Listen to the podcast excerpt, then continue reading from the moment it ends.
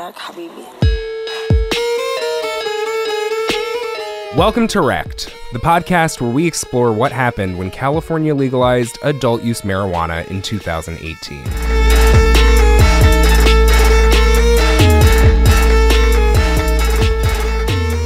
I'm Christopher Trout, the creative director of the Grass Agency, and I am joined by my partner in crime, Rena Karia.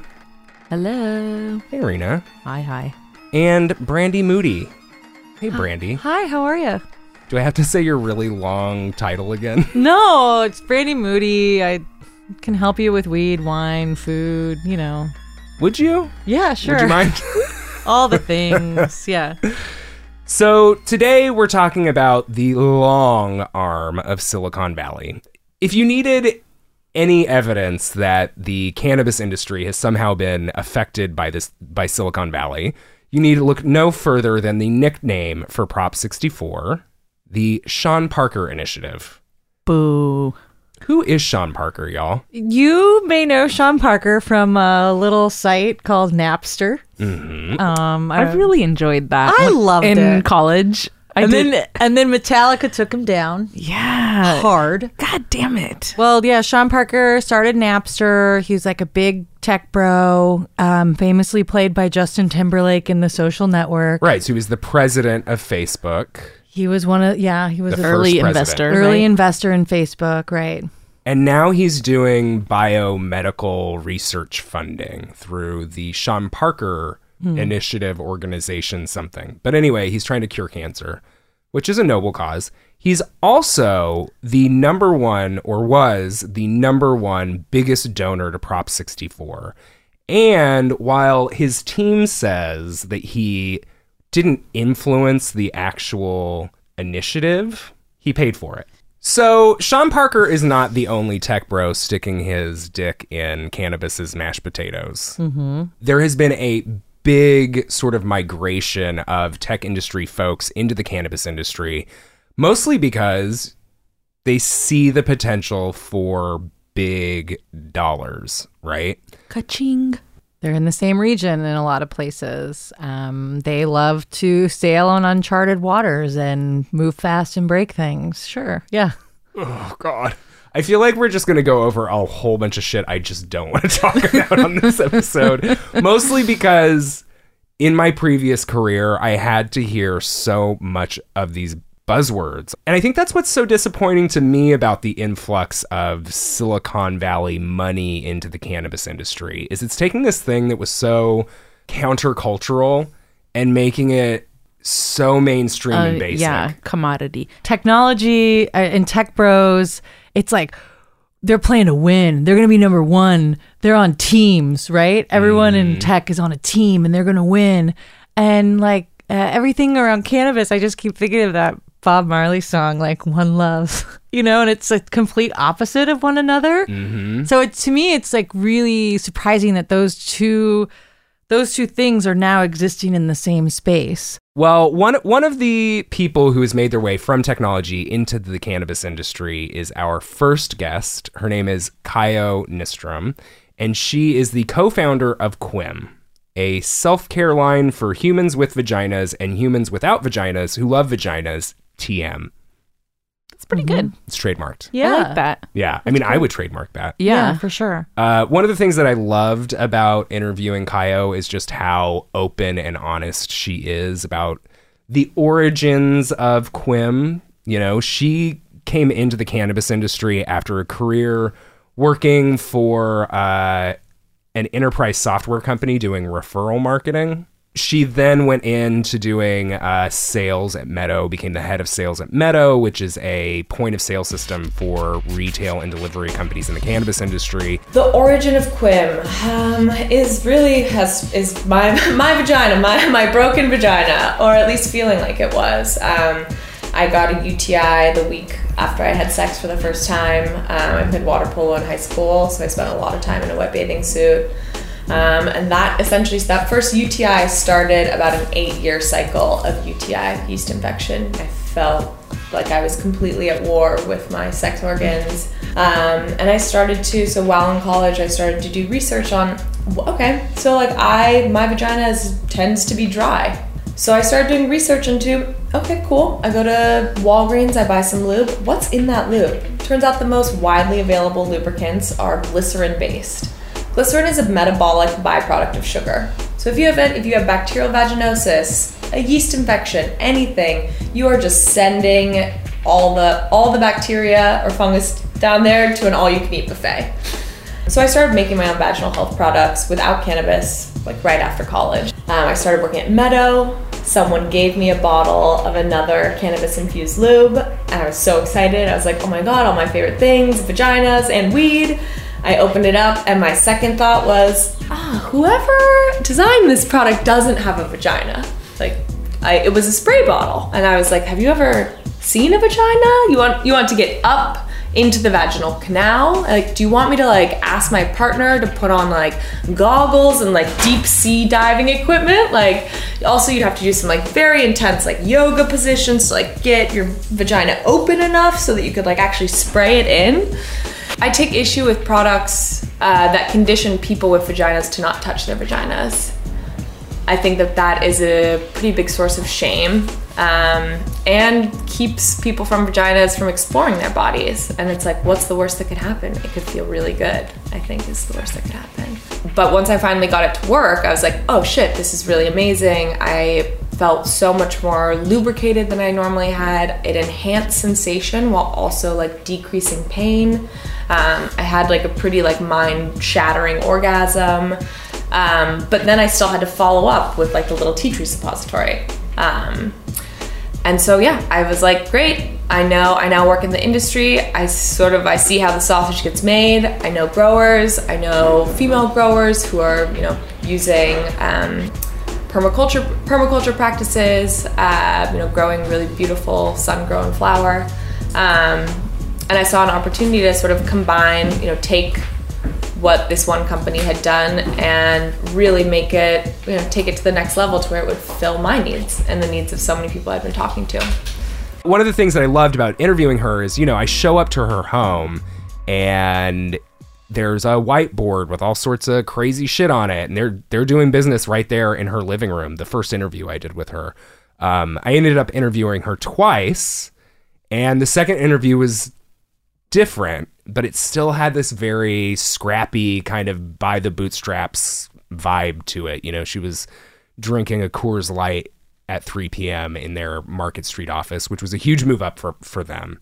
Um, but there is this mythology that goes along with sort of technology companies and their origin stories, and that has made its way into the weed industry as well. I think it's very hard when you're in the Bay Area to ignore it. Like mm-hmm. it seeps into everything, right? Mm-hmm. Like these companies are Hollywood, right? we don't mm-hmm. have celebrities. We have we have star engineers and CEOs and all that shit.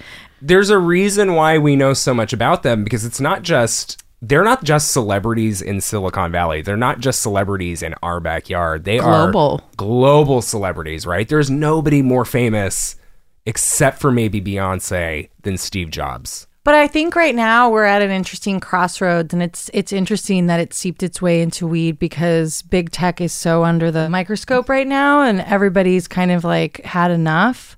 I think.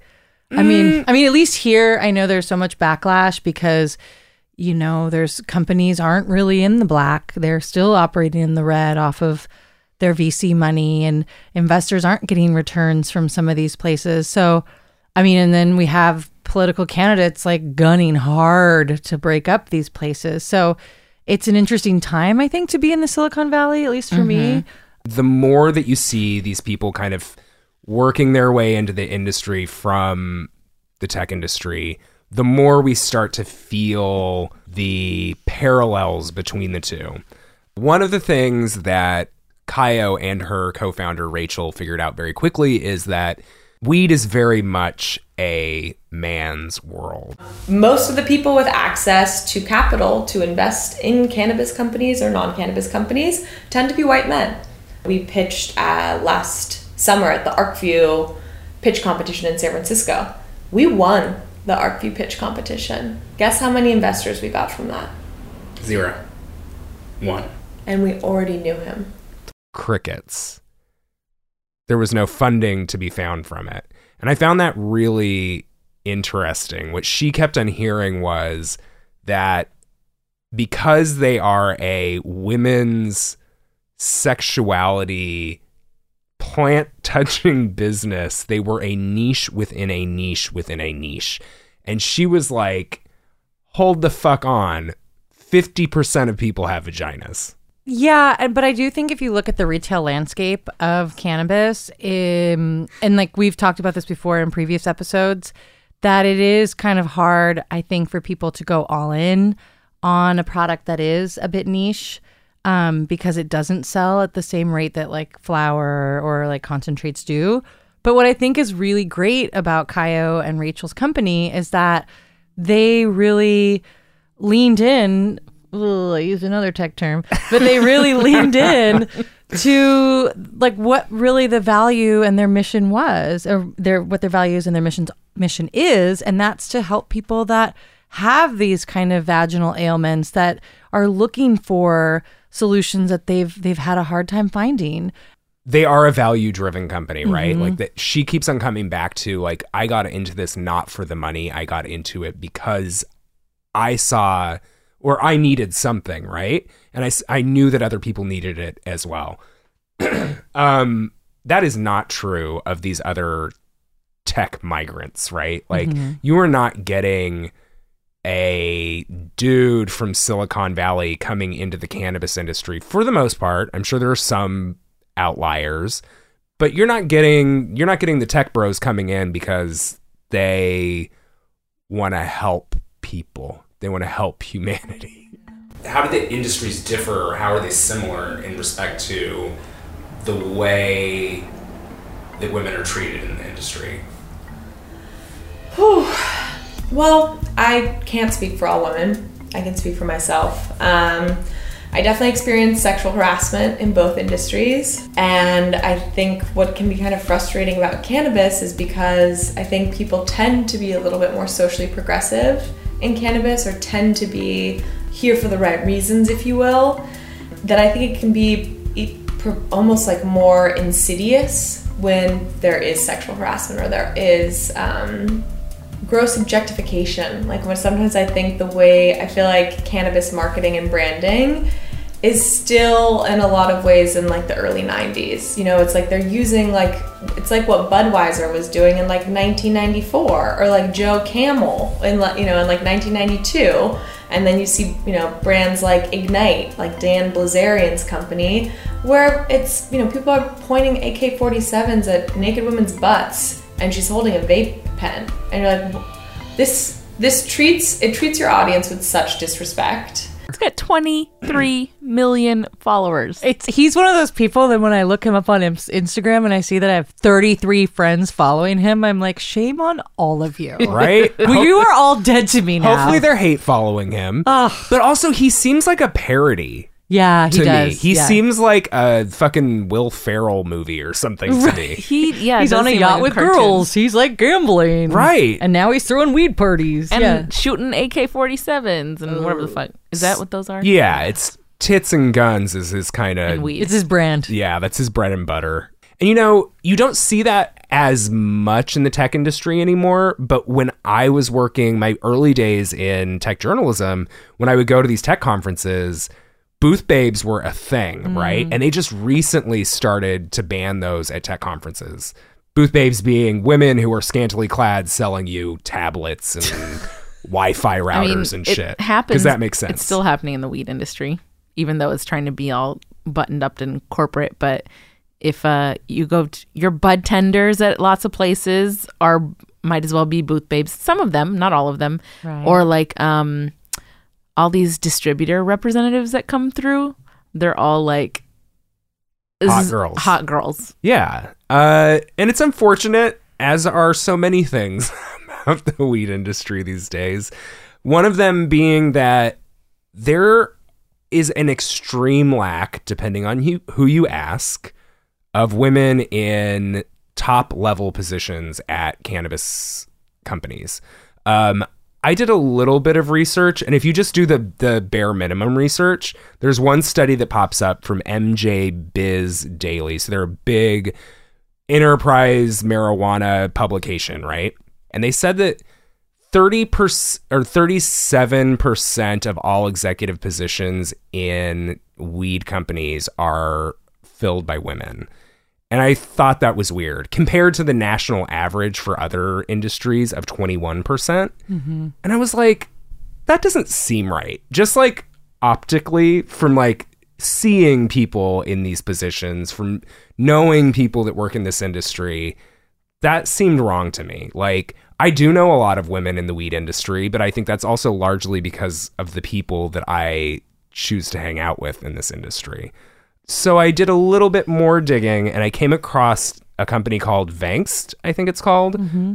And they are a Employment agency, like headhunters. Yeah. Right. So they did their own Staffing. survey mm-hmm. and they found that it's actually more like 18%, not 37. like wow, how wildly different. Well, and I don't think anything's like really being done to promote it. Like Kaio is great, and she was saying how she was at the High Times 50 most influential women in cannabis, and she's like a teeny tiny brand. Mm-hmm. So that's great for her. But like at the same vein, like shouldn't we have like shouldn't like all the major companies have someone at that?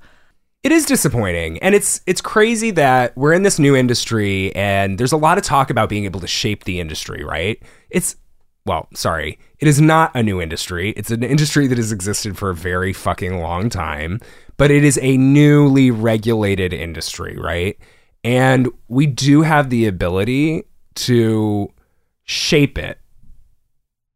It's shaping up to look a lot like the worst possible scenario.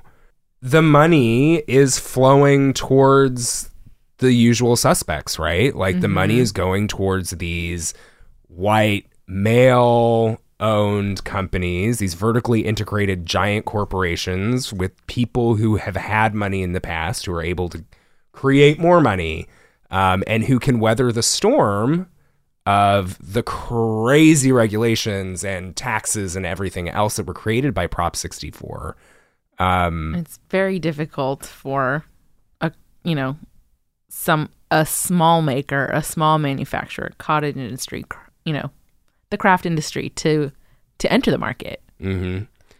And they're not going to yeah, there won't be these huge returns that you can get from unless it's a huge vertically integrated company. But I'm still not convinced the huge vertically integrated companies are getting huge returns. Oh yeah, Right. so they've had all these layoffs. So I'm just curious how investor relations are going to look in a year when, you know, two years ago you were selling every neighbor on your block, like you got to invest in this big com- this company that I got. Well, like what's going on with that now? Um, and I guess like we'll talk we we talk about this all the time, like who's actually making money. Well, it's a good segue into talking about our second guest, Emily Paxhia, who is the founder of one of the first uh, big investment funds for cannabis. So I co-founded and manage Poseidon Investment Management, which has two investment funds underneath it that are dedicated to the cannabis industry. Cannabis is 100% the focus of our investment strategy. if you are looking for money in the weed industry, you have definitely come across her name, right? Um, she has bet big on some very big names in the weed industry, and she's got a pretty great track record when it comes to this stuff. Um, Emily is a straight shooter, and she's super fucking cool, and she was a lot of fun to talk to, and she had the cutest fucking dog, y'all. Oh, what was its name? Sprout. Cute. It had three legs. oh baby. And it could, it was tiny. It was like a little lap dog, but it could leap into a chair that was like three feet high. Is a chair three feet high? well, Maybe two. two. Anyway, it could leap with three feet. I thought that was cool. That is good. So I founded the business with my brother, and when we put it together in 2012 and launched it in 2013, uh, it really was pretty contrarian point of view to think that investing into cannabis was something that made logical sense. So um, I, I'd attribute it to a couple of things. My our parents passed away from cancer, and so we heard early on that can- that cannabis could be a palliative care resource. Uh, so I think it just gave us an open mindset around cannabis, and maybe we took it more seriously than other people. I mean, our dad was also uh, rep- reportedly uh, an enthusiast. I mean, he's in the movie Woodstock, so I feel like it was a given. It went part and parcel with his hippie mentality and ways of being. Um, so I think we were just very open minded to it, and then the other side to it is that I had been doing consulting for a, a while, research and consulting, and um, trying to help companies compete in extremely competitive and saturated markets. And so seeing the white space that came around cannabis and all of the opportunities to participate across the entire kind of sub ecosystem of the industry was so vibrant and so clear to me back in 2011 when I first moved out here. There's that Wayne Gretzky quote you skate to where the puck's headed, not where it is now, or what I, I'm paraphrasing, but I think for us, the puck was always heading to California. And so setting up shop here. And then to your very good points when we were speaking before we started, is that being in this nexus of Silicon Valley, which is just this amazing birthplace of innovation in California and, frankly, the world. And having the juxtaposition of cannabis right there, it felt to us like it was a very natural place to be launching a forward looking fund. I think Morgan and I both love to hear the stories about, you know, Steve Jobs in his garage or, um, or uh, you know, we've met some of the early founders of Yahoo and they had like doors for desks and they were sleeping under the desks. And, and I think we have that kind of scrappy startup mentality in our own fund formation. So being near that energetically and inf- information wise felt really good. So, you know, and I think we've also spent a lot of time. There's a lot to be learned from what the Valley has done from an investment landscape standpoint. Um, we've learned a lot about how you keep founders close to you and, and keep that so that it uh, fosters deal flow and fosters synergies between your portfolio companies. And we've learned what has not worked well for fund managers in the Valley and, and how you end up finding out that some fund managers are kind of blacklisted um, where founders don't want to work with them. And as the investment landscape becomes more competitive, it's important to us to have borrowed some of that knowledge and apply it in our own practices. I think that's a good transition to talking about sort of your early investments because you said that you focused on tech in the beginning. Mm-hmm. Can you tell me why? So, why we focused on tech in the beginning of the industry were there are a couple of reasons. The first was that when we first launched the fund, we weren't sure how open investors would be to us investing directly into what we call plant touching operations, which are the people who are responsible for cultivating, basically, if they touch the plant through the whole process, uh, because of the federal status of it. And at that time, three adult use markets and I want to say 13 medical markets. It's gone to 37 medical markets and um, 11 adult use markets now within the United States alone. Forget the fact of all of the countries that have opened up these markets. Um, so it's changed drastically. So part of it was we weren't sure what the openness of our investors would be. So we had we kind of towed the line of the ancillary pieces of the picks and shovels. The other piece to that was that we just and we still do believe because we still invest in that is that similar to the gold rush which occurred here, the picks and shovels and the Wells Fargos of the of the gold rush actually did better than a lot of the folks who were sifting uh, stream water looking for gold.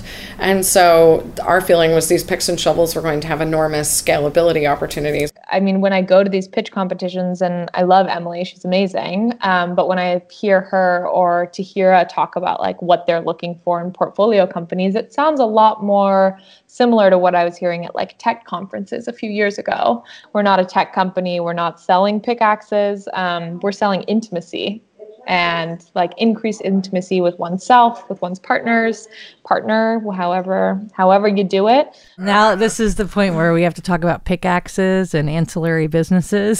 right. So she just she as so many people have said, she saw this opportunity in the ancillary businesses. Uh the pickaxes, not the actual gold. Right? Uh so she kind of she narrowed in on really focused in on these tech companies. I was like, do you ever think that it's kind of an odd fit tech and weed? And she was like, no, everything needs technology, right? Mm-hmm. One of the things that I thought was like the most interesting is this business has been a business running without any kind of data for as long as it's as long as it's run. Really, like you were saying earlier, you couldn't even at a certain point tell people what your most po- popular product was. Yeah, and I I mean, shout out to their their in their portfolio is Headset, which is one of my favorite um, business insight software. Um, where Lol, you have a favorite business insight software. it's really good though, guys. No, because it does break down like who your customer is, and and it can also like help with your inventory. I mean, things like that weren't there. You know, years ago, it was like people were using antiquated versions of Excel. They were using ledgers with pencils. right, if you're smart, you're using the ledgers with pencils Right. because you can burn that shit. Right. There's also there's also tons of room for hardware too, right? Mm-hmm. Like the weed the weed business is just now getting into specialized hardware to deal with like crops and shit. Right. And there's like, you know, there's machine trimmers, there's machine packaging, there's all of that kind of stuff. And then today, today I was reading where now, because we're California, that uh, most indoor grows are going to have to have um, be regulated with like energy. Um, so that's going to be an interesting. They're going to need solar panels. yeah, solar, and then you're probably going to need an energy monitoring software. Oh my gosh. That's our that's our white space. It's so funny Right? because hey Emily, we got a new Yeah. business. It's called soft something software. And there's no verbs solutions. or no, there's no vowels. yeah, it's sof- solutions. I have a hard time with the sort of like influx of Silicon Valley into the the weed industry because like I said, I had a hard time when I was working in the tech industry dealing with it. But it's nice to know that if anybody's doing this, it's Emily. totally. that's true. Poseidon's two funds contain some pretty big names who weren't so big before they were they were funded, um, and they all kind of you know it makes sense. It's like you've got Pax, you've got Flowkana, you have Spark, you have FlowHub, you have Headset. Um, what was Sponsor us. right? It's a really great business intelligence software. God. I'll give you all my data headset. I mean, it's it's crazy though that like when I asked Emily who's making money in this business, I mean, you could hear a pin drop in that room, and it was carpeted. We did an episode about lawyers, where I talk to lawyers about the fact that you know there's this sort of new cliche about them being the only ones making money in this business. yes, they make a lot of money in this business. um, who else is making money?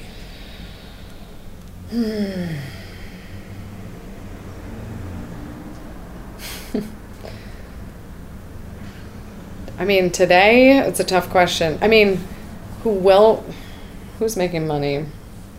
The lawyers are doing incredibly well. Uh, I mean, I think service providers in this industry are, are making money. I think we're all looking for resources around financial controls. So I feel like accounting firms, audit firms, those groups are making money because there's a lot of business being done and a lot of M&A being done. And so I think that those those service providers are getting called in all the time and they're doing incredibly well. Um, I think that you can, as a vertically integrated multi retail location operator in California, I think you can make money if you're not trying to scale your business at the same time. So if you're just trying to focus on running your business, I think you can definitely make money, and I've seen I've seen it. Uh, so I think some of those people are kind of subsisting and bootstrapping, and they have this whole time. Everybody else is in scaling mode right now, and so I think that most of our portfolio or all of our portfolio companies are modeled to be able to make money, and I think so in a reasonable time frame. One of the things that strikes me as odd when we can make when we draw this comparison or or when people try to fit the Silicon Valley peg into the cannabis hole. Weed, yes, it's a tangible good. yes, it's a controlled substance, but like there's no good reason for it to be a controlled substance. Um, it doesn't kill people. It doesn't cause mass fucking mayhem in in society like it's been said to have done for many, many, many I mean, decades. Facebook causes genocides, and we're still using it. Right. Right. And, it's un- it's not regulated at all. Yeah. No. Like you have to struggle so hard just to make a little bit of money in the weed industry, right? Selling something that has been used as medicine for fucking centuries and has never resulted in an overdose, right? I mean, can we say the same of Facebook? Like Facebook has caused mass fucking chaos Yeah. in the world, right? And we're just now beginning to be like, hmm, something doesn't seem right here. You've got all these um, senators and representatives who have no idea how the fuck it works, but they just let it go. But Mm-hmm. Those they're are the same senators that never inhaled. So right. I don't know. One of the things that Kaio said that I found really interesting was, or or striking rather, was she said that her and Rachel talk about being in the in this industry as riding a snake, not a train. Oh, like the door song. Wait, there's Wait, what? ride the riders on the storm. I the never- snake. the door- ride the snake into the lake, the ancient lake. That's a that's a door Yes. song. Wow.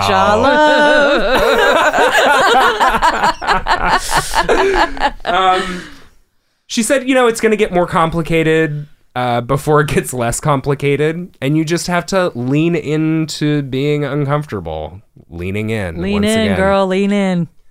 But it was it was great talking to Kaio for a second time, so I gave her a call. She was one of the first interviews that I did for this for this podcast, uh, and I thought she was going to be in the first episode, and it just didn't make sense in the end. So when we started talking about this sort of Silicon Valley crossover, I was like, "Oh, she's the perfect fit." We'll just use her old interview, but I wanted to catch up with her because it had been like eight or nine months, mm-hmm. and when I called her, she was sitting in her office in on Market Street in downtown San Francisco with her first employee. You know, like things are moving, but it's not a straight line. It's mm-hmm. not easy. It hasn't been cut and dried, right? Like it's all been very up and down and crazy for them. Um and after three or like three years, they're finally at a point where they can afford to hire one person. So when are you gonna IPO? Um, I'm so glad you asked. We're filing next week. It's going to be amazing. it's going to be bigger than Square and Facebook and Instagram all combined. We're all going to be gajillionaires, and then we're going to, you know, build our Mars landing. We're going to beat Elon Musk to Mars. It's going to be great. We're going to put a Quim flag on Mars. Fueled by aloe lube. Exactly. So Kaio was like, everyone keep when she talks to investors, everyone asks her when's she gonna IPO, right? And It, she's like, well, you know, there's some other steps to be taken before that's even a possibility. Right. It's hilarious that that's a question, right? Yeah. It's like, I don't know. Ask the federal government. Right. And also like this is this isn't tech. You know, we can't pivot next week and turn into a new company. We have a product that we have to get into the hands of an end user. We can't sell this algorithm we made next week to someone and make a billion dollars. Um like I keep thinking about Blue Apron because Okay. because they tried to disrupt dinner and How dare they? You know, my sister's really good at that. If you want to disrupt, if you want to disrupt dinner, just call Stephanie Trout over. She will fuck it up.